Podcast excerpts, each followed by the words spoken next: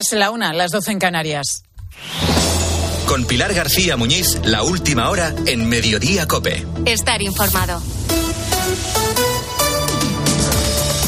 ¿Qué tal? ¿Cómo estás? Muy buenas tardes. Bienvenido a Mediodía Cope. Coldo. En las últimas horas seguro que habrás visto y escuchado este nombre hasta en la sopa, en una sopa que se está calentando en la Audiencia Nacional y que tiene un sabor bastante agrio para el Partido Socialista.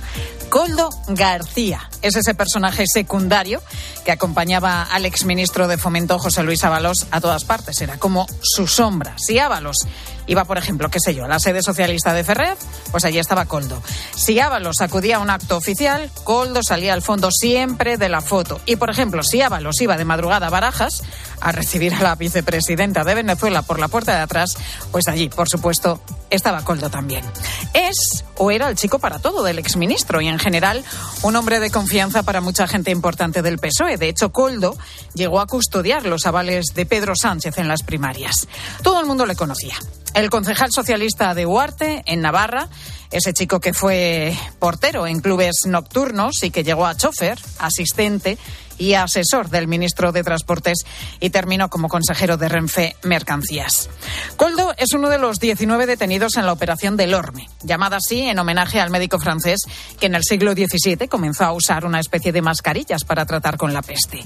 Y es que esto va precisamente de eso. Esto va de mascarillas, de los contratos que una empresa de Zaragoza consiguió en los meses más duros de la pandemia para traer material sanitario a España.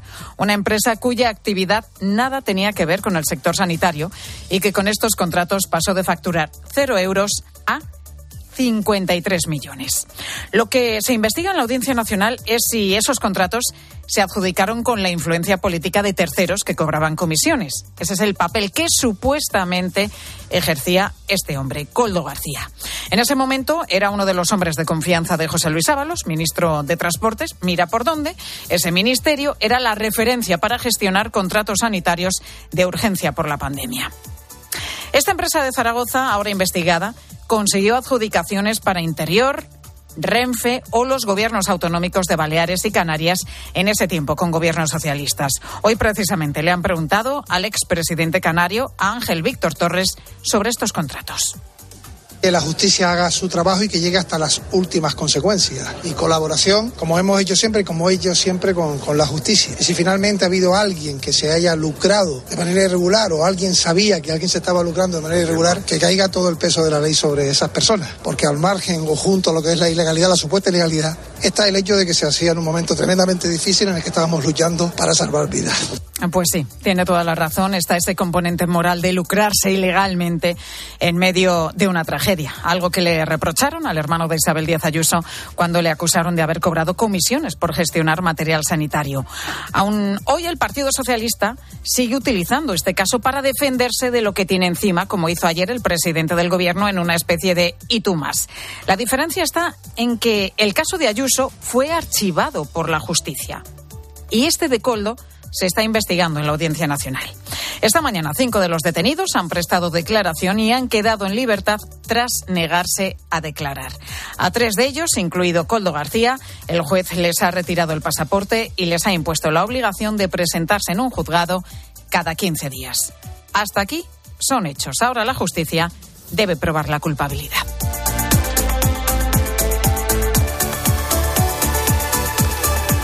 De esto, hay otros asuntos también destacados que te cuenta ya a continuación Ángel Correas. Y destacado es Pilar que Íñigo Urcullo, el Endacari, comparece esta tarde para anunciar la fecha de las elecciones en el País Vasco. Todo apunta a que se van a celebrar el próximo 21 de abril. El Endacari no quiere retrasarlas hasta el mes de julio, como ocurrió en 2020 por la pandemia, ni que coincidan con las elecciones europeas que serán el 9 de junio. Además, toque de atención del Tribunal de Justicia de la Unión Europea a España. Sentencia que miles de trabajadores interinos de la administración pública tendrán que convertirse en fijos porque nuestro país está incumpliendo, dice, el acuerdo marco sobre el trabajo de duración determinada. La justicia europea entiende además que en la legislación española no se han tomado medidas suficientes para reducir la temporalidad. Y contamos que Cáritas va a movilizar este año cuatro millones de euros para atender la emergencia humanitaria que sufre Ucrania después de dos años de guerra. Con estos fondos, Cáritas Española tiene previsto seguir ayudando a las familias vulnerables, personas con diversidad funcional y luchar contra la trata de personas. Se calcula que el 40% de la población ucraniana, cerca de 18 millones de personas, dependen de la ayuda humanitaria para poder sobrevivir. José Luis Corrochano, ¿qué tal? Muy buenas tardes. Hola Pilar, buenas tardes. Primeras impresiones de Alonso tras las pruebas en, Bahrein. Es el segundo día de test de Fórmula 1 antes del inicio del campeonato, la semana que viene allí también en Bahrein y hasta hace un rato Fernando Alonso estaba contando sus sensaciones, Carlos Miguel. Sí, además ha comparecido en rueda de prensa FIA eh, conjunto al que podría ser su compañero de equipo si da el salto a Mercedes en 2025, algo que todavía faltan meses para saber en qué va a quedar. Estaba muy enfadado Fernando Alonso por el sistema de la Fórmula 1 actual, solo hay tres días a compartir entre dos pilotos. Cree que eso no es de un deporte profesional y tan eh, caro como es el de la Fórmula 1. Ha terminado sexto, va sexto en los tiempos de la jornada y habla del coche. Dice que es un claro salto adelante, pero que depende de dónde están los demás. Le escuchamos. Sí, claramente es un paso adelante comparado con el año pasado. Entendimos muchas cosas en la segunda parte de 2023 e implementamos esas lecciones en el coche de este año. Y todo parece bien de momento, pero es difícil que te cuente ahora mismo. Eh, todo el mundo ha dado un paso adelante y es cuestión de quién ha dado un paso más grande que el resto. En fútbol hoy tenemos partido de vuelta de la Conference League a las 7 menos cuarto en Zagreb, Dinamo Betis con la eliminatoria 1-0 a favor de los croatas. Hasta las 4 de la tarde, mediodía cope.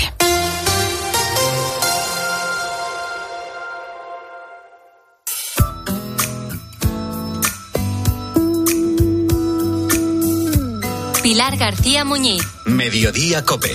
Estar informado.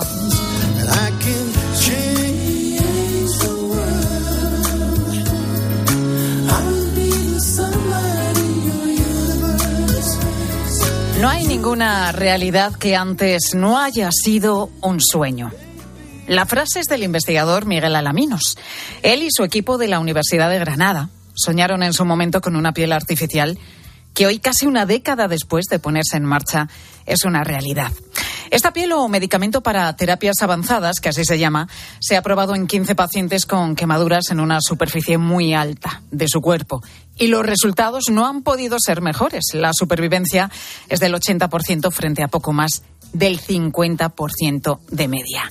Álvaro Trigo es uno de esos pacientes y le tengo aquí a mi lado en este estudio de Mediodía Cope. Álvaro, muy buenas tardes. ¿Qué tal? Buenas tardes. Lo primero, ¿cómo estás? Pues muy bien, muy bien, la verdad. Bueno, yo te veo estupendamente. Álvaro, llevas una camisa azul de manga larga. ¿Te puedo pedir que te descubras un poco los brazos, Álvaro? Sí, claro, claro. Mira, aquí tengo las, las quemaduras con los injertos. Pero eh, me sorprende porque de lejos se nota, se nota que tienes eh, algo en la piel pero no quiero pensar cómo estaban esos brazos y cómo tenías el cuerpo justo después del accidente. Nada que ver con lo que estoy viendo ahora mismo. Nada, nada que ver. O sea, cuando, cuando vamos, nada más salir del, del hospital, porque esto realmente es la, el injerto, o sea, no la quemadura en sí, sino lo que la piel puesta encima del, del... Que no se nota nada, ni la cicatriz, ni que es un injerto, sí, parece que tienes, bueno, una marca, una quemadura, pero... Exacto, exacto, pero vamos, esto en su día estaba rojo, pero vamos, rojo chillón, y bueno, con el paso del tiempo pues ha ido poniendo ya más clarito, se nota la diferencia, pero bueno, comparado como estaba, no nada que ver. Eh, ¿Sientes dolor ahora mismo? No, ahora ya, ya no me duele, ya no me duele. Estuvo durante un año, año y, año largo, pues doliéndome, pero ya nada. ¿Y tienes sensibilidad en todas las partes quemadas? En, en, bueno, en algunas sí, en otras no, en otras más sensibilidad de la que debería tener, en otras menos, pero vamos, es, es totalmente normal, el cuerpo se acostumbra a todo, vamos. Yo, yo noto que, estoy totalmente normal. Álvaro, vamos a poner eh, a todo el mundo en situación. Año 2018, tenías entonces 23 años. Eso Estabas en la Academia de Bomberos, paralelamente estabas estudiando una carrera y tienes un accidente en casa de tu abuela, en Andújar, en Jaén. ¿Qué recuerdas de ese día? Bueno, ese día eh, era, bueno, eh, teníamos una reunión familiar al día siguiente, yo había ido un día antes y nada, pues puse, era por la mañana, puse la chimenea, me fui a, me fui a la cocina y al volver pues estaba todo en llamas. Y la verdad es que me acuerdo de todo, porque bueno, intenté, intenté apagar el fuego, me caí encima, se me prendió la ropa, y bueno, por suerte pues pude ir corriendo hasta casa de mis tíos por el, bueno, por, por, el campo, y ya ahí llamaron a la ambulancia y, y, y eso. A partir de ahí, ¿cuándo tienes tu primer recuerdo en el hospital? Porque estuviste 10 días en coma. Claro, yo, mi último recuerdo es en la ambulancia. Y luego em, me, despierto, bueno, sí, me despierto en el hospital, en el Virgen del Rocío en Sevilla, eh, a los, eh, eso, a los 10 días, como dices. Y nada, mi primer recuerdo, pues la verdad que, bueno, las primeras personas que veo son, aparte del médico, a mis padres, a, mi padre y mi madre, que se habían mudado allá a Sevilla ya en los días que había estado yo en, coma. Y bueno, el primer recuerdo realmente es eso, que, me ven y que lo primero que me dicen es que eh, les acaban de decir que en un año puedo correr la, maratón de Sevilla. Eh, ¿Pero por qué les dicen eso? ¿Porque ya les plantean inmediatamente la posibilidad de implantar esta piel artificial? No, no, no, no, que, que no, o sea, eh, al principio para nada, porque eh, de hecho estaba, era, era estaba crítico, con lo cual. Claro, porque te iba a decir eso, ¿no? Eh, los médicos, cuando hay una situación tan extrema como la tuya, cuando hay un accidente tan grave y unas quemaduras tan extensas que afectan a, a tantas partes del cuerpo, serían muy prudentes en un principio y no sé si incluso si os dieron muchas esperanzas o no. Sí, totalmente. Bueno, esto es que esto me lo decían mis, mis padres a mí para, para que ah, yo me lo creyera, claro claro, claro, Al revés, de hecho, mi, a mi madre, cuando llegaron eso, las esperanzas que le dieron de vida era entre el 10 y el 20%. Y, y bueno, pues por, suerte ese 10 o 20% funcionó. Pasas 104 días en el hospital, en el Virgen del, del Rocío de Sevilla, recuperándote de esas gravísimas heridas.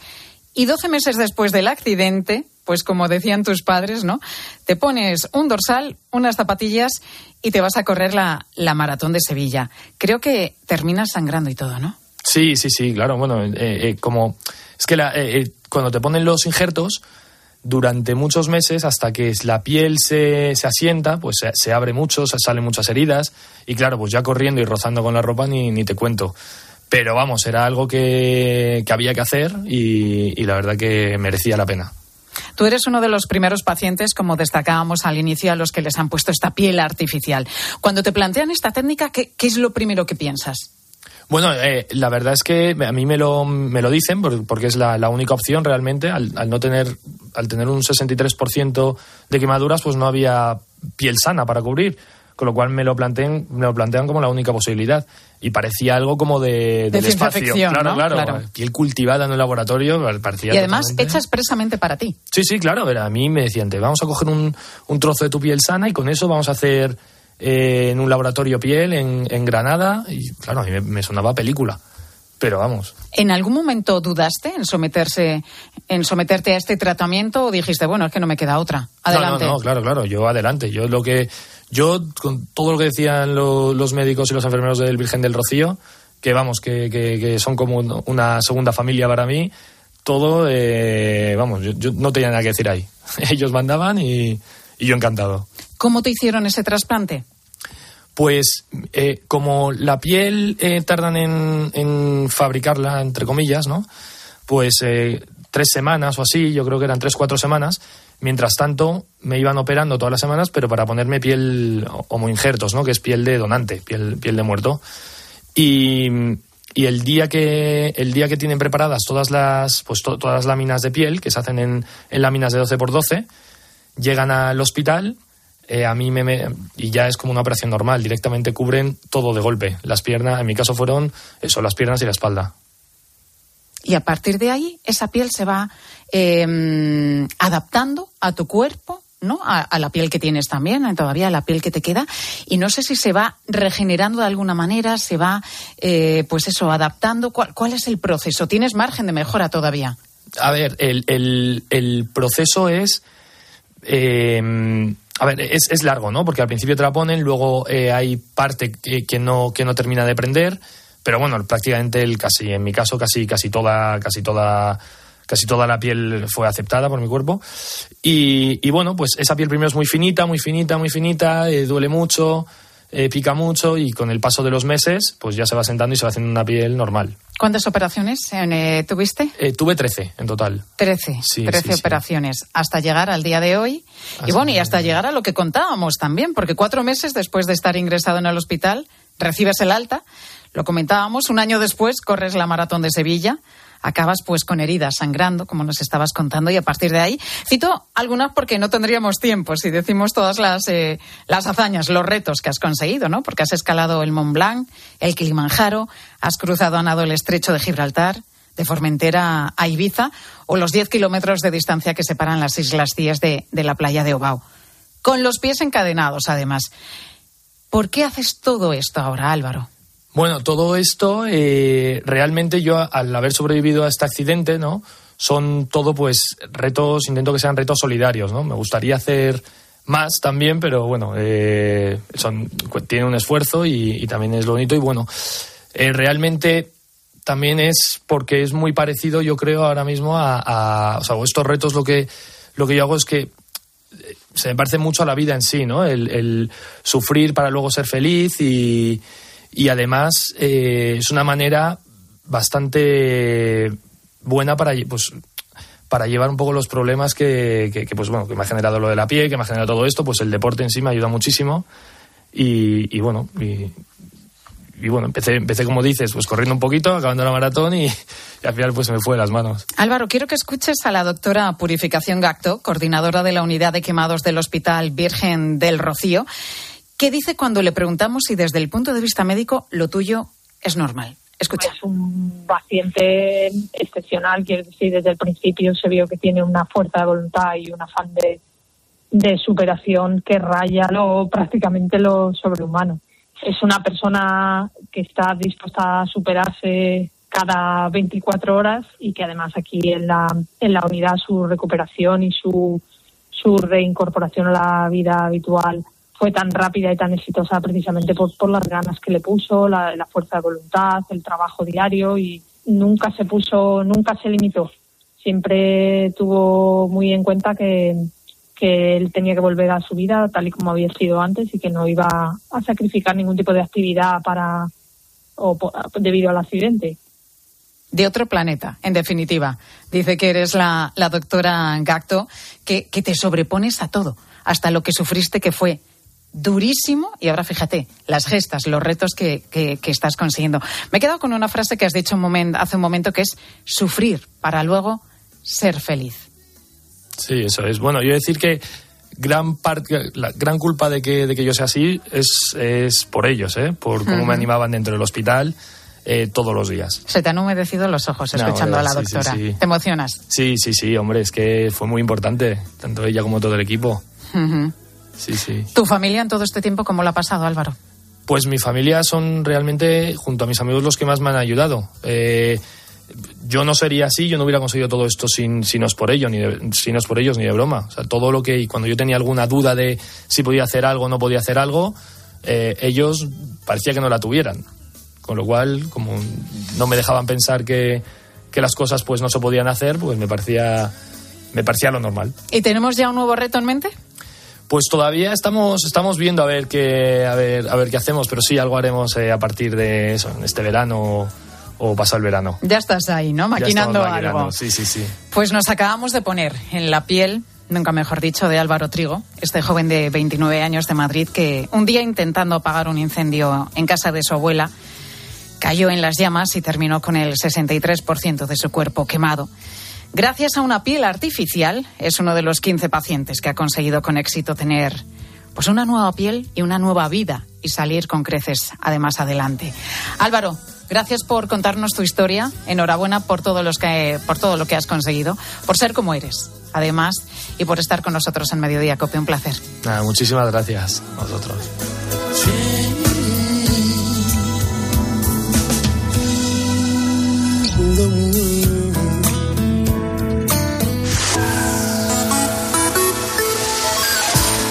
Historia, la historia de, de, Álvaro, que nos ha dejado, pues fíjate, su testimonio después de superar ese gravísimo accidente con una nueva piel y con nuevos retos siempre en el horizonte, porque desde luego es un chaval joven con las ideas muy claras y que consigue todo lo que se propone.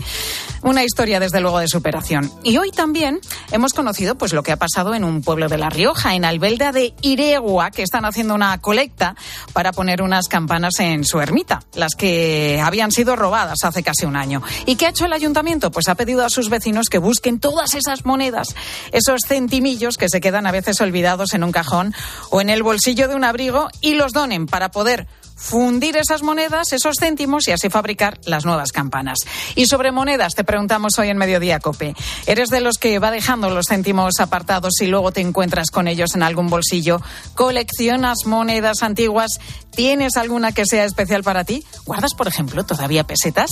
Queremos escucharte a través de el 618 83 15 83. Nos puedes mandar tu nota de voz, tu mensaje a través de nuestro WhatsApp. Te lo repito, 618 83 15 83. 83. Está por aquí Mónica, eso quiere decir que nos trae ya un mensaje de BP. Claro que sí, Pilar, y es que hay que intentar no olvidarnos de seguir bepeando. Con la aplicación Mi BP podéis disfrutar de ahorro en carburantes, puntos canjeables por regalos, ofertas exclusivas, descuentos en grandes marcas. Así que ya sabes, descarga gratis la nueva aplicación Mi BP y empieza a bepear. Consulta condiciones en mibp.es. Escuchas Mediodía Cope. Con Pilar García Muñiz. Estar informado.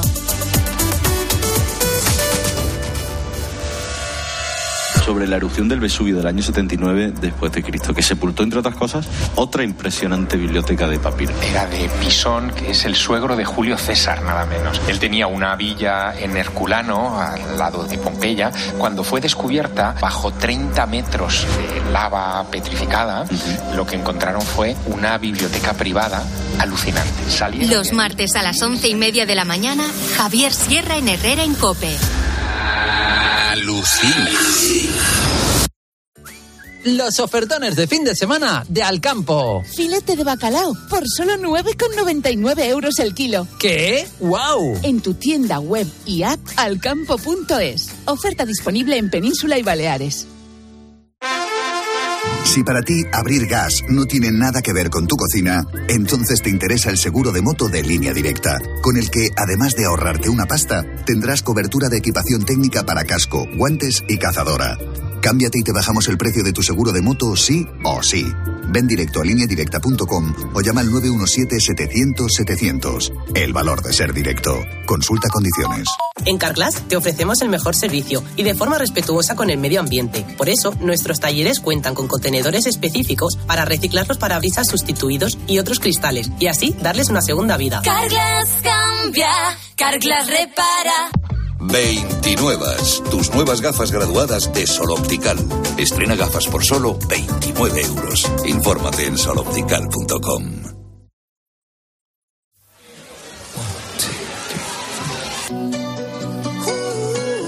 Pilar García Muñiz. Mediodía Cope. Estar informado.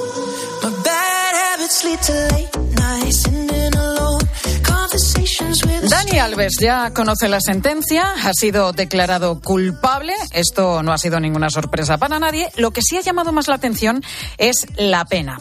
La fiscalía, te recuerdo que pedía nueve años de prisión por un delito de agresión sexual a una joven en una discoteca de Barcelona en diciembre de 2022. La acusación particular elevaba esa petición hasta los 12 años. Pero finalmente, el ex eh, jugador de fútbol ha sido condenado a cuatro años y medio de cárcel. Víctor Navarro es uno de los compañeros de COPE que ha estado siguiendo el juicio de Alves en la audiencia de Barcelona y que ha estado también esta mañana allí cuando se ha comunicado la sentencia. Víctor, ¿cómo estás? Muy buenas tardes. Buenas tardes, Pilar, buenas. Como decíamos, Víctor, cuatro años y medio de prisión, bastante menos de lo que pedía la acusación particular y también la Fiscalía. ¿Esto por qué? ¿Qué, qué atenuante ha tenido en cuenta la juez? Bueno, la juez no ha considerado un atenuante la principal versión de la defensa de Dani Alves, que decía que aquella madrugada del 30 de diciembre de 2022 iba bajo los efectos del alcohol. Esto no lo ha considerado como atenuante, pero sí considera un atenuante que el exfutbolista abonará esos 150.000 euros que puso de responsabilidad civil y lo considera la juez pues la cifra que suele ser más alta que en la mayoría de los casos de, de agresión sexual y esto lo ha considerado como, como atenuante porque Dani Alves puso esos 150.000 euros que por cierto se los dejó el padre de, Neymar Jr., de, su excompañero en el Fútbol Club Barcelona y en la selección brasileña, los puso nada más comenzar el caso, el caso Alves. Así que ha considerado que con esa cifra que supera normalmente las cifras que se ponen en estos casos de agresión sexual, pues lo ha considerado como, como un atenuante por reparación de daños. Por eso la condena de cuatro años y seis meses de, de prisión, además de cinco años de libertad vigilada. Lo del alcohol no lo ha tenido en cuenta, es lo que declaraba el, el jugador y su defensa, que había actuado bajo los efectos de, del alcohol. Incluso la, la, mujer también de Alves, en su declaración, dijo que cuando llegó a casa eh, le encontró completamente borracho. Esto no ha servido no ha servido para nada, que era la, principal defensa de su abogada también, de Inés Guardiola, que era la estrategia que tenían. Y es verdad que había contradicciones, porque Dani Alves, eh, bueno, su mujer explicaba cómo se tropezó, se cayó en casa, tuvo un pequeño accidente ahí doméstico incluso, y que no podía hablar con él, pero en cambio Dani Alves contó cómo él fue tranquilamente al dormitorio, eh, se acostó después de, de, aquella noche y no explicaba nada Dani Alves en su versión, el 5, 6 y 7 de febrero. En el juicio no explicó nada, por ejemplo, de que le llevó su amigo Bruno su amigo Bruno, que estuvo aquella noche, aquella madrugada, dice que le tuvo que acompañar a casa y conducir del, porque Dani Alves no estaba en condiciones para conducir. Y en cambio, Dani Alves no repitió esa versión, sino que eh, dio por hecho como si, él mismo incluso pudiera haber ido conduciendo hasta su, hasta su domicilio. Así que esos cambios de versiones que había, pues la juez ha considerado que, que no, que el alcohol no era ningún atenuante, pero sí ese, ese montante económico que puso, que puso Dani Alves nada más comenzar el, el caso. Víctor, ¿estaba Alves en la sala cuando se ha dado a conocer la sentencia? Sí, en realidad nosotros pensábamos que iban a estar todas las partes en una sala, como en el juicio, mm. cuando, cuando lo estábamos siguiendo, pero no, eh, la sentencia la ha conocido en los calabozos. Han bajado los calabozos y en esos calabozos, a las 10 de la mañana, muy puntual, a la vez llegaba a las 10 menos 10, en un furgón de, de los Mossos de Escuadra procedente de Brians 2, lo han llevado a los calabozos, ahí ha bajado la juez, le ha comunicado esa, esa sentencia, bueno, el resumen de la sentencia, porque es de 61 páginas, y, ahí le ha comunicado, y de ahí se lo han vuelto a llevar a, a Brians 2. Ha visto un momento a su abogada, a Inés Guardiola, pero eh, la abogada no ha tenido tiempo a leer todo. De hecho, nadie ha tenido tiempo a leer esas 61 páginas, que es lo que harán durante toda esta tarde todas las partes. Y le han comunicado eso a Dani Alves, esa sentencia en, en los calabozos de la audiencia de Barcelona. Los abogados de las dos partes de la defensa de la acusación han hecho declaraciones a la salida. Sí, los de las dos partes. Eh, David Saez es uno de los abogados de, de, la denunciante, de la víctima. Dicen que ellos están satisfechos porque es verdad, la juez ha creído toda la versión de, de, la víctima y considera que no fue ni consentido y que hubo violencia también y que hay heridas que así lo, lo corroboran. Eso sí, dicen que con la cantidad de 150.000 euros no se reparan los daños que sufrió la víctima aquella madrugada. Eh, y Víctor, decíamos, bueno, todavía hay que leerse con detalle, ¿no? Las sentencias son 61 páginas, no te ha dado tiempo, compañero, evidentemente. No, no, no Estamos todo el rato preguntando de un programa de otro, todavía no has podido más que hacer esa lectura en, en vertical, ¿no? Oye, sí, en diagonal, eh, entre los compañeros nos ayudábamos, sí, nos eh, ayudábamos entre los compañeros para poder leer entre todos, de decir, venga, vamos a leer cada uno unas sí, eso que, eh, y eso que no es de las más largas, que muchas veces nos encontramos a unos tochos que dices, Dios mío, es que no me da tiempo a leer todo esto y encima con ese lenguaje también que complicado, ¿no? La sentencia no es firme, cabe recurso todavía, Víctor. Sí, cabe recurso. Eh. Inés Guardiola, la, abogada de, de, Dani Alves, ha dicho que ellos presentarán recurso, que consideran que, que, Dani Alves es inocente, presentarán ese recurso, a pesar de esa, de esa condena de cuatro años y seis meses, que era la mínima, van a presentar recurso. La acusación lo que nos decía David Saez, el abogado de, la víctima, es que aún, bueno, no ha dejado claro si lo van a presentar porque aún tenían que leer toda, toda esa sentencia. Y cuando la sentencia sea firme, entonces sí que Dani Alves, a partir de ese momento, se podría beneficiar de permisos penitenciarios. Hasta entonces no, porque dejan que, que puedan presentar recursos las partes y sabemos ya por, por Inés Guardiola que la parte de Dani Alves, la defensa de Dani Alves, presentará ese recurso. Claro, Alves lleva algo más de un año en prisión, ha sido condenado a cuatro años y medio. En breve va a poder pedir ya esos permisos, ¿no? Sí, sí, de hecho, eh, en unas semanas cumplirá esa parte, esa cuarta parte de la condena, así que ya podrá pedir uno de los 30, 36 días que tienen de permiso al año al cumplir la cuarta parte de la condena, que los pueden utilizar o para salir en un fin de semana, si así se lo concede el tribunal, claro, él puede pedir o su defensa, pero luego lo tienen que considerar eh, en, el tribunal y para salir un fin de semana o, por, por ejemplo, nos decían si quisiera celebrar el cumpleaños de algún familiar, pues los podría pedir esos 36 días. En cuanto la sentencia sea firme, ya habrá cumplido cumplido esa, esa cuarta parte de la condena, así que Dani Alves, en cuanto sea la sentencia firme, ya podrá beneficiarse eh, de esos permisos. Seguro que pedirá nada más iniciar ese, nada más que sea la sentencia firme y si el tribunal lo considera oportuno, pues ya conoceremos que Dani Alves o sale un fin de semana o sale el día que, que haya pedido al tribunal. Oye, Víctor, que, que, te puedes especializar en tribunales perfectamente, dejar los deportes ¿eh? y a partir de ahora dices, mira, me voy a tribunales porque como has estado siguiendo desde el primer día este juicio hasta el último, hasta el día de hoy que hemos conocido la sentencia y nos lo has contado también, compañeros, no sé, yo lo dejo ahí en el aire por si quieres cambiar de área en esto del periodismo, que de vez en cuando cambiar no está mal. No está mal. Bueno, pues gracias por, eh, por, ese consejo. Por cierto, que, hay que decirlo, que le quedan a, a, Dani Alves, le queda por abonar 9.000 euros, que eso sí que en la sentencia no ha dado tiempo a leer esa parte, eh, le queda por abonar 9.000 euros de multa por un delito leve de, de, lesiones. Esta parte no la ha abonado, pero esos 150.000 euros sí que ya se abonaron desde el inicio. Bueno, la noticia es esa, cuatro años y medio de prisión para Dani Alves, que puede recurrir. Víctor Navarro, gracias compañero. Gracias, Pilar. Sigues en mediodía.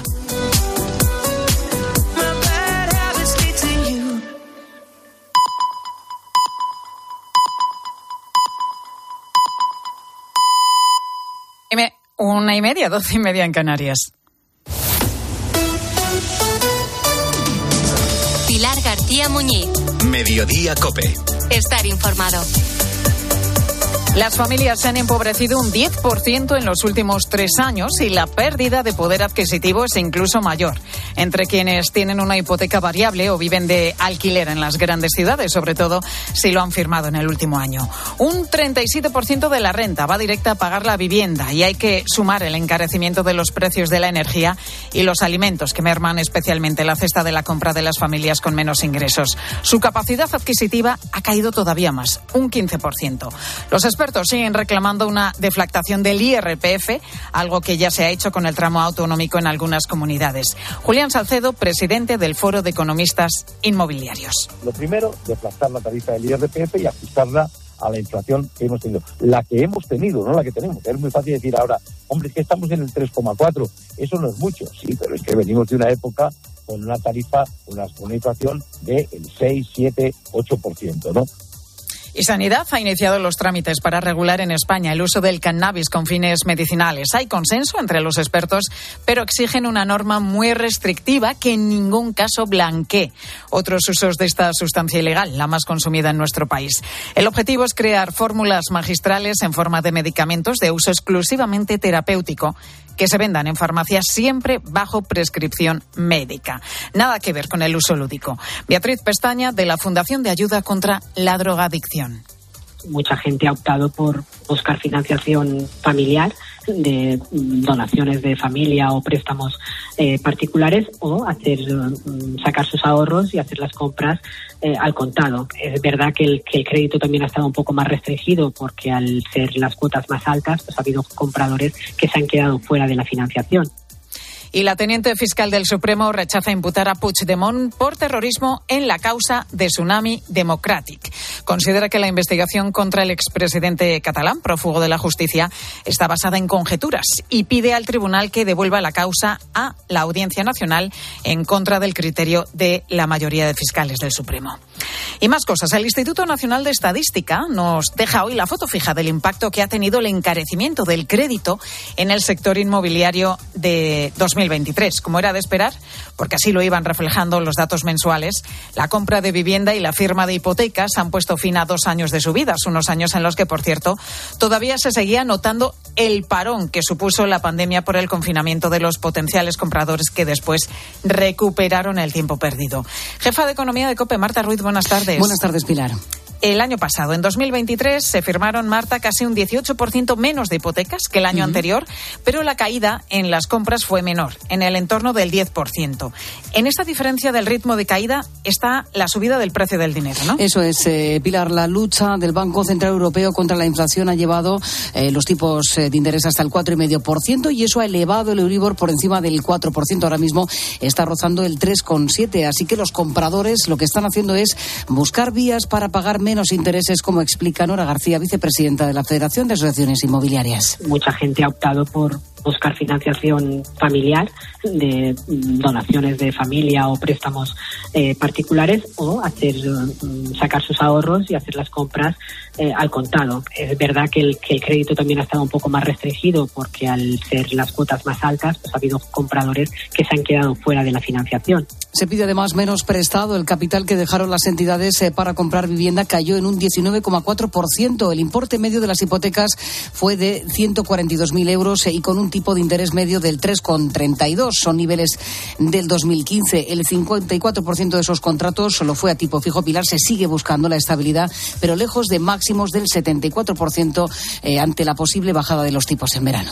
Tenemos la foto de la hipoteca media en España, Marta, pero ¿Quién está comprando ahora mismo vivienda? ¿Podemos trazar el perfil del comprador? Sí, le hemos preguntado a la experta inmobiliaria Nora García, que está a pie de calle familias con a lo mejor uno o dos hijos de en torno a los 43 años de media y que no es su primera vivienda. Compran para vivienda habitual, pero ya han tenido una que seguramente sería la que comprarían de más jóvenes, que esa ha sido el puente, digamos, para acceder a una vivienda de más metros y a lo mejor en una ubicación mejor. Una vez más se confirman las dificultades que tienen los jóvenes para acceder a una vivienda. De hecho, las familias jóvenes con eh, vivienda en propiedad se ha reducido a la mitad de lo que llevamos de siglo, según Funcas, la Fundación de las Cajas de Ahorro. El año pasado se compraron casi 587.000 viviendas. Seguimos hablando de niveles muy elevados y de unos precios que no paran de subir a pesar del recorte de operaciones. Sí, Pilar, porque en realidad lo que falla no es la falta de demanda. En el sector nos dicen que sigue siendo muy elevada. Eh, la vivienda se sigue viendo como una manera de ahorrar en un contexto de fuerte inflación. El problema,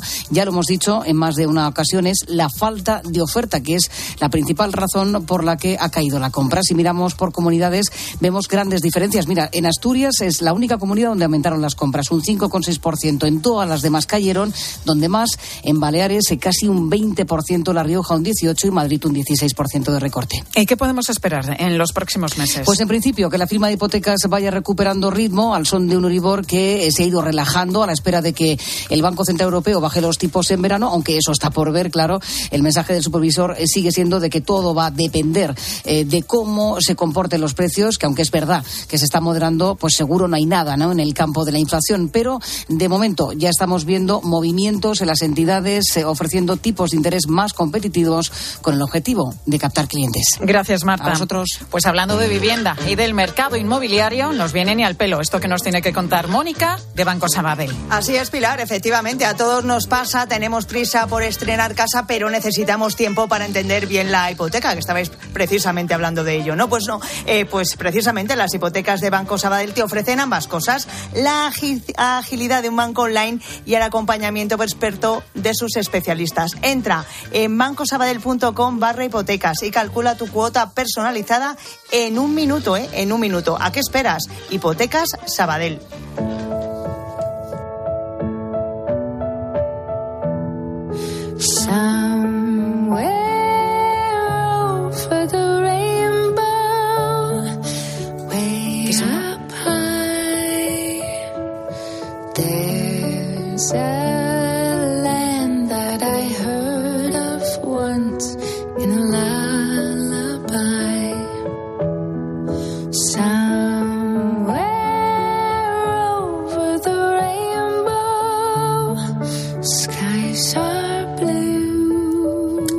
37 minutos de la tarde, seguimos en eh, Mediodía Cope. Te voy a hablar de Ramón, que tiene 24 años. Él es epiléptico.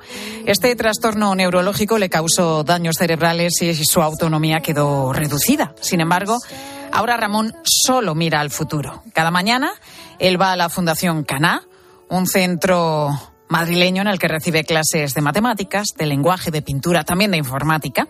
Allí además trabajan con él con diferentes terapias, por ejemplo, cada día realiza sesiones con fisioterapeutas y también con logopedas. Ahora mismo, como nos cuenta Ramón, su ilusión es incorporarse pronto al mercado laboral. Eh, un día normal aquí en el centro, pues hago informática, matemáticas, lenguaje, pintura y redes sociales. En un futuro, por ejemplo, a mí me gustan mucho los niños. Canguro, por ejemplo, de niños, para cuidarlos. También me gustan mucho los animales, veterinario, por ejemplo. La Fundación Cana atiende a 143 personas como Ramón. Hablamos de beneficiarios que tienen algún tipo de discapacidad y con ello realizan todo tipo de actividades. Además de formación y terapia, cada fin de semana hacen excursiones, salidas y a lo largo del año también llevan a cabo diferentes programas de ocio, convivencias o campamentos de verano. El principal objetivo que busca esta Fundación Cana es fomentar la autonomía de estas personas que tienen algún tipo de discapacidad intelectual Además, como ellos mismos dicen, son como una familia. En la sede de esta fundación se encuentra a esta hora de la tarde, a la una y treinta y nueve minutos, mi compañero Pablo Rivas. Pablo, ¿cómo estás? Buenas tardes. ¿Qué tal? Buenas tardes, Pilar. Oye, ¿qué están haciendo ahora mismo por allí en la fundación estos chavales? Pues mira, aquí hay un ambiente muy, muy agradable, Pilar, y ahora mismo pues hay dos grupos. Uno de ellos está justo ahora comiendo y aquí muy, muy cerca de donde estamos y el otro está haciendo deporte y todavía ellos todavía no han comido, ¿no? La verdad que como te digo hay un ambiente muy agradable, cada, cada alumno recibe una atención especializada, individualizada, pero, pero todos funcionan también en grupo, ¿no? Como si fueran una, una clase, todos van juntos de un lado a otro. Y precisamente justo aquí estamos con, con Ismael Sola, él es uno de los educadores de este centro, y te voy a dejar que hables un, un, poco con él, Pilar, y que te cuente pues ese día a día ¿no? que hacen aquí y, cómo, y cómo tratan, ¿no? cómo, cómo buscan esa autonomía ¿no? de, los, de los alumnos, de, de los alumnos que trabajan con ellos en el día a día. Ya te está escuchando, Pilar. Hola Ismael, ¿cómo estás? Muy buenas tardes. Hola, buenos días, buenas tardes. Fundación Cana, ahora mismo atendéis, creo, en la fundación a 143 personas, ¿no, Ismael? Sí, así es. ¿Cómo es el trabajo que, que hacéis con todas estas personas? Bueno, eh, la Fundación Cana está eh, repartida a lo largo del día. Eh, está abierta desde las 9 de la mañana hasta las 8 de la tarde. Y de 9 a 5, pues tenemos un grupo de, chicos que vienen de, al servicio diurno y en el cual pues realizan diferentes terapias y diferentes actividades y después eh, a partir de las 5 pues vienen eh, otro grupo que, es de talleres eh, entonces hacen diferentes talleres pues informática musicoterapia y bueno eso ¿En qué necesidades específicas actuáis principalmente, Ismael? Bueno, aquí lo que se hace sobre todo es fomentar la autonomía y, y, la calidad de vida. Entonces, pues a raíz de eso hay chicos con diferentes niveles y se atiende a cada uno eh, eh, atendiendo a sus necesidades. ¿Cómo enfocáis eh, su incorporación al mercado laboral? Porque decíamos que con ellos trabajáis mucho, realizáis diferentes actividades y también pues enfocáis eso, su futuro pensando en que estos chavales encuentren un trabajo pronto. Bueno, en concreto por la mañana el servicio que tenemos es un servicio permanente en el cual los, los usuarios no, no tienen pensado acceder al mercado por su, por su, por su nivel y por sus necesidades. Pero por la tarde sí que tenemos un programa de formación para el empleo en el cual eh, sí que buscamos ese acceso al empleo que mencionas. Eh, y al igual este, eh, perdón, este, este programa estamos intentando hacerlo extensivo de lunes a viernes. ¿Cómo llegan todas estas personas hasta vuestro centro, Ismael? ¿Cómo acceden a vosotros? La mayoría de las personas que, vienen aquí son de Pozuelo o de, o de los alrededores, de Pozuelo de Alarcón, y sobre todo es por, bueno, pues un poco eh, el boca a boca. Vienen muchos chicos de colegios de educación especial, eh, que se hacen eco de, las actividades que hacemos y, entonces, pues sobre todo nos nutrimos de eso, de la gente de la zona y, de, y, del, y del boca a boca. Trabajáis también con las familias, me imagino, de todos estos chicos. Sí, por supuesto. Al final las familias es una parte muy importante en su vida e intentamos darles eh, bueno lo que necesiten a través de los trabajadores sociales y, a partir bueno y todos nosotros eh, nos volcamos siempre con la familia porque nos gusta tener ese vínculo con ellos. ¿Cómo se mantiene económicamente este centro? No sé si, Ismael, contáis con algún tipo de ayuda. Eh, sí, principalmente, bueno, eh, principalmente eh, actualmente, como hemos, como te, he dicho que tenemos el servicio diurno, hemos tenido que dar de alta el servicio de promoción a la autonomía personal. Con esto se les da un cheque servicio de la Comunidad de Madrid eh, con el cual eh, ese cheque servicio se les da un importe a las familias y, con eso eh, nosotros les hacemos una factura y, utilizan los servicios que, necesiten, tanto fisioterapia como bueno, los servicios formativos que tenemos. Luego también tenemos donaciones particulares, también tenemos ayuda de los comercios de la zona y luego por medio de subvenciones como puede ser la del Ayuntamiento de Pozuelo o subvenciones a las que nos presentamos de manera privada y también tenemos la ayuda de la parroquia. El origen de, esta fundación, de la Fundación Cana, está en la parroquia que, se sitúa a vuestro lado, la parroquia Santa María de Cana, y que os sigue sirviendo de apoyo. Hablamos que sois una fundación de carácter religioso. ¿Cómo es esa ayuda que recibís por parte de la Iglesia, Ismael? Bueno, sobre todo la, la ayuda que tenemos de la parroquia es, bueno, como has mencionado, les tenemos al lado. El presidente de la parroquia es el presidente de la fundación y ellos nos apoyan en todos los proyectos y todas las cosas que, hacemos aquí. Luego, sobre todo, eh, nosotros antes estábamos en la parroquia, en una sala muy pequeña, y atendíamos a, 120 familias eh, en prácticamente dos salas. Y gracias a la parroquia, pues eh, se ha construido un centro, que es el que, en el que estamos actualmente, con el cual podemos realizar nuestros servicios pues mucho mejor. Luego también tenemos una pequeña aportación mensual de ellos y sobre todo la ayuda de Cáritas, que nos viene por medio de becas de chicos que vienen becados por parte de Cáritas para poder ayudarles. Pues Ismael Solá, uno de los educadores de la Fundación Cana, gracias por estar con nosotros hoy en Mediodía Cope. Muchas gracias. Gracias, Pablo, también a ti. Gracias, Pilar. Una y 45 llega el momento de la firma de José Luis Restán, que hoy reflexiona sobre la situación que sigue viviendo Ucrania. José Luis, buenas tardes. ¿Qué tal, Pilar? Van a cumplirse dos años desde el inicio de la invasión de Ucrania por el ejército ruso que desencadenó una cruel guerra que continúa provocando terribles sufrimientos. Durante este tiempo nos ha sorprendido el coraje del pueblo ucraniano que lucha por su derecho a existir en libertad. Su resistencia sería imposible sin el apoyo económico y militar de las grandes democracias, pero hay otra dimensión más profunda que no debemos olvidar.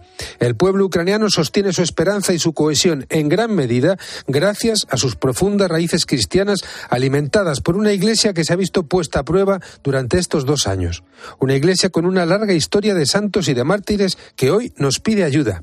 Esta ayuda no la darán los gobiernos, solo puede proceder de la comunión viva de la Iglesia Universal. Por esta razón, Ayuda a la Iglesia Necesitada ha lanzado la campaña Ucrania no quiero olvidarte. El arzobispo mayor de la Iglesia greco-católica, Sviatoslav Sevchuk, ha sido tajante durante la presentación. Si dejáis de hablar de nosotros, dejaremos de existir.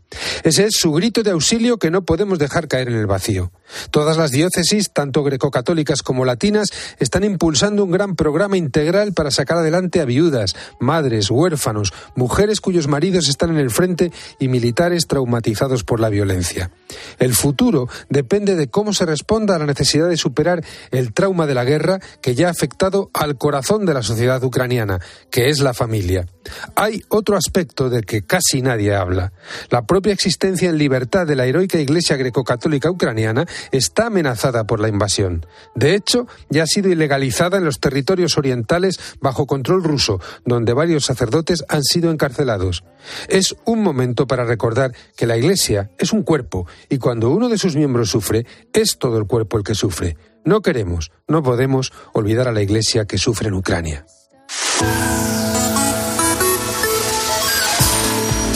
En Albelda de Iregua, que es un pueblo de La Rioja, están haciendo una colecta para poner unas campanas en su ermita. Las que había se las robaron hace casi un año y por eso el ayuntamiento ha pedido a sus vecinos que busquen todas esas monedas que a veces tenemos por ahí guardadas y no nos hemos dado cuenta. Que mire, vamos, en, en un cajón o esas que puedes tener a lo mejor en un bolsillo de un abrigo.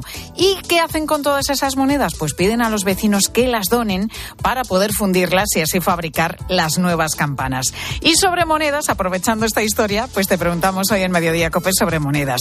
Si eres de los que va dejando esos céntimos apartados y luego te encuentras con ellos en algún bolsillo de manera, pues eso, inesperada, ¿no? ¿Coleccionas monedas antiguas? ¿Tienes alguna que sea especial? ¿Guardas, por ejemplo, todavía pesetas? Queremos escucharte a través del 618 83 15 83. Nos puedes mandar tu mensaje, preferimos siempre una notita de voz, ¿eh? que queremos escucharte. Así que nos puedes mandar esa nota de voz a través de nuestro WhatsApp, que es el 618 83 15 88. O, a ver, que lo he dicho fatal. 618 83 15 83. Ahora sí. Luego, a lo largo del programa, os vamos a ir escuchando. Sigues ahora con tu copa más cercana. Sigue a Pilar García Muñiz en Twitter en arroba mediodíacope y en facebook.com barra mediodíacope. Tengo un presentimiento. Cómprate el Forcuga. Es algo que me llama. Cómprate el Forcuga. Una voz dentro de mí que me dice... ¡Que te compres el Forcuga! Hazle caso a tu instinto y hazte con el Ford Kuga, el híbrido enchufable más vendido en España y Europa. Ahora por tiempo limitado con un precio nunca visto. También disponible el Kuga híbrido, lo que diga tu instinto. Una maravilla no es solo un lugar, una maravilla es poder viajar. Si voy a soñar, sueño con viajar. Escuchar las olas, perderme bolas. Si no encuentro el camino, me van a buscar. Cuando viajo sin prisa, el tiempo se para. ¿Cómo me las maravillaría yo?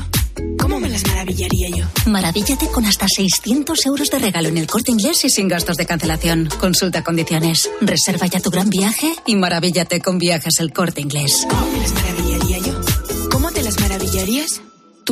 Con Chin Chin de Aflelu, llévate tu segundo par de gafas con cristales progresivos por solo un euro más. Y además, puedes pagar hasta en dos años sin intereses ni comisiones. Sí, tu segundo par de gafas progresivas por solo un euro más. No te lo pierdas. Ver condiciones. UMAS, mutua especialista en seguros para el sector educativo. Ofrecemos una solución integral para los colegios y guarderías. Daños patrimoniales, responsabilidad civil, accidentes de alumnos. Más de 1.400 centros ya confían en nosotros. Visítanos en umas.es. UMAS, más de 40 años de vocación de servicio.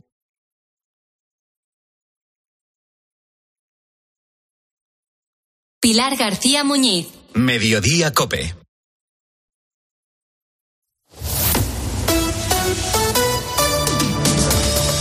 Cope Madrid. Estar informado.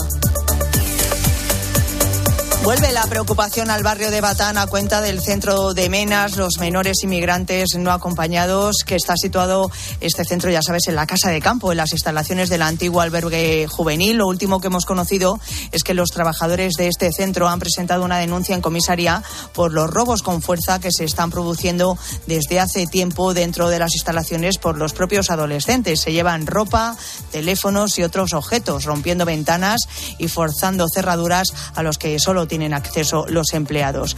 Tras cometer estos actos, desaparecen durante varios días y luego, según estos eh, trabajadores han denunciado, bueno, pues estos chicos vuelven con dinero y visibles evidencias de estar bajo los efectos de alguna sustancia estupefaciente.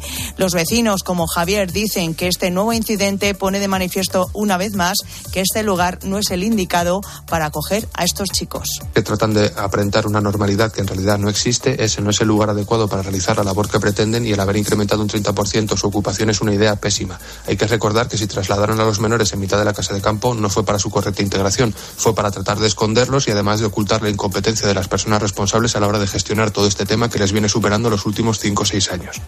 Los vecinos, como Javier, piden su cierre y que el albergue vuelva a ser lo que era, un albergue. Soy Mónica Álvarez, esto es Mediodía Cope Madrid. Enseguida te voy a contar más cosas que te interesan, pero ahora es momento de acercarnos a la Dirección General de Tráfico.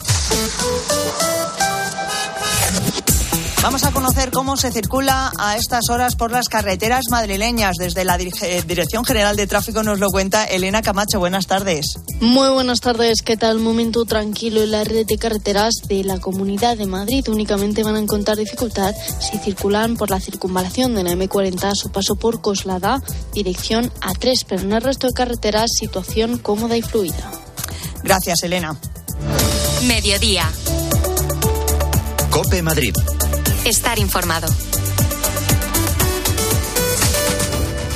Los Fernández son muy amables. 10% de descuento a los clientes que se apelliden Fernández o López o Gómez Plaza como yo, a todo el mundo. Limpie e higienice su hogar y pida su regalo. Los Fernández, General Martínez Campos 29, 91 308 5000. ¿Cómo son los Fernández? La mejor fabada asturiana se come en Madrid, en el restaurante Sidrería Carlos Tartiere. Y también faves con bogavante o almejas o con pixín y gambas. Más arroz con bogavante o carabineros o boletus y nuestros pescados al horno. Mmm, Restaurante Sidrería Carlos Tartiere, en calle Menorca 33 y 35. Reservas en restaurantecarlostartiere.es. Atención, empresario, necesita alquilar una nave industrial naveco.es. ¿Quiere vender su nave con profesionales? naveco.es. Recuerde, en Madrid su inmobiliaria industrial se llama naveco.es. Vendido, vendido, vendido. Vende tu casa y sigue viviendo en ella. Soy Eduardo Molet, 658 60 60 60.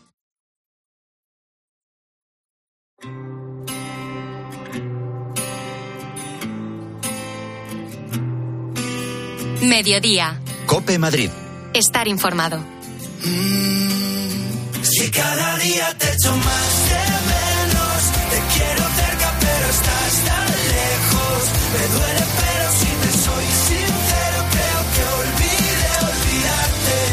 Si has tenido humedades en casa, sabes lo que supone identificarla a tiempo, encontrar la causa, conseguir acabar con ella y por eso siempre en estos casos es bueno acudir a profesionales como Murprotec, expertos en tratamiento antihumedad con más de 60 años de experiencia.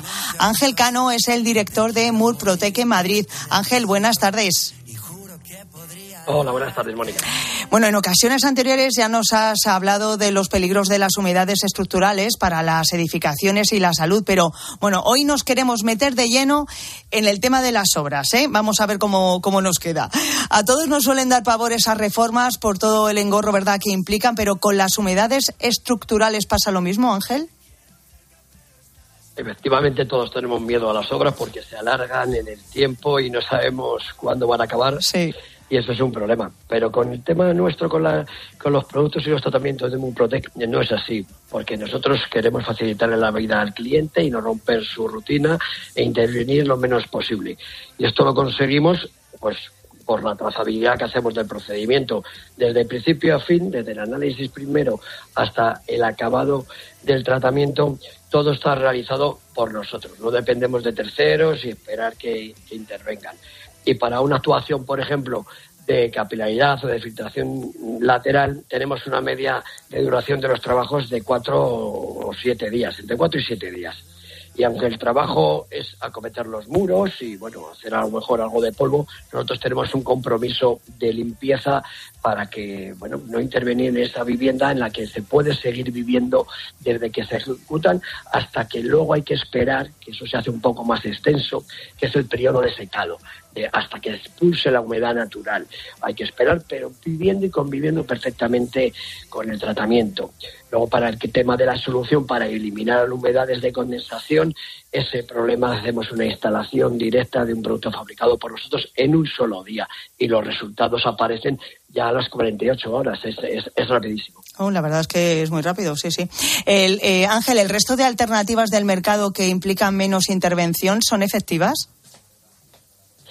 Bueno, pues no. La verdad que para las humedades estructurales que hay que saber que son crónicas, que no desaparecen con esas soluciones que llamamos milagrosas, milagrosas no es eh, efectivo el que se dé una, una pintura antihumedad, una pintura antimo, porque esto va a enmascarar, no va al origen del problema, no ataca directamente a donde esté el problema, sino que lo, lo, lo puede alargar, puede claro, son parches, son parches. Pueda, claro, Claro, y económicamente mm. no es interesante. Al principio quizás sí por precio, claro. pero luego el repetirlo, repetirlo y continuamente sufrirlo, pues no es lo que supongo desean las personas que deciden por fin, bueno, eh, no voy a vivir con esto, necesito atacarlo.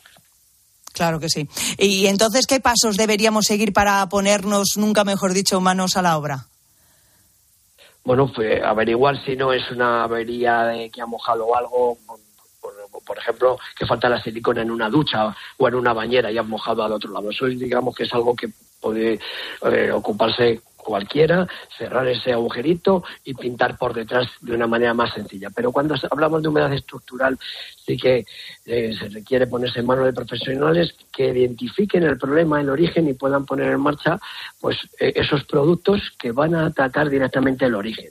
Eh, eh, mandaría un técnico que evalúe esa patología, que vea qué es lo adecuado para utilizar productos exclusivos a ese caso, a esa casa, a ese muro y a esa patología. Y lo suyo es que nos deje eh, los datos en el teléfono 930 1130 o a través de nuestra web de mulprotec.es para comenzar a avanzar en esta solución que, bueno, que este año además estamos eh, celebrándolo, estamos eh, de, de, digamos de, enhorabuena porque cumplimos 70 años, 70 años ofreciendo certificados de garantía y bueno, pues, que pueden llegar a ser hasta de 30 años por nuestra experiencia, por nuestro éxito y por nuestra trayectoria. Madre mía, 70 años, ¿eh? Ahí es nada, ahí es nada. En fin, vamos a repetir, si te parece, Ángel, ese número de teléfono, 930 1130, o si no, vuestra página web, que es muy fácil, murprotec.es. Ángel Cano, director de Murprotec en Madrid, muchas gracias por estar con nosotros en esta Gracias mañana de jueves. Gracias. Muchas gracias. Un saludo a todos. Adiós.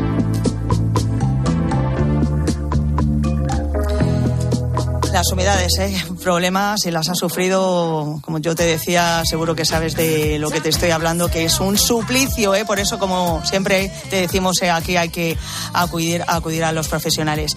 Y hablando de humedades, bueno, pues te comento que tenemos 12 grados en el centro de la capital, que ya se empiezan a notar eh, los cambios en el tiempo por ese nuevo frente que está entrando en nuestra comunidad. Vamos a tener 13 grados de máxima, 20 teníamos eh, este pasado lunes, las mínimas se van a quedar en los dos y que acuérdate de coger el paraguas porque se espera lluvia en las próximas horas. ¿eh? Esta tarde va a ser una lluvia débil, pero sí que va a estar presente en toda la región. En las sierras se esperan fuertes rachas de viento. Y que seguimos contándote todo lo que te interesa en Mediodía Cope.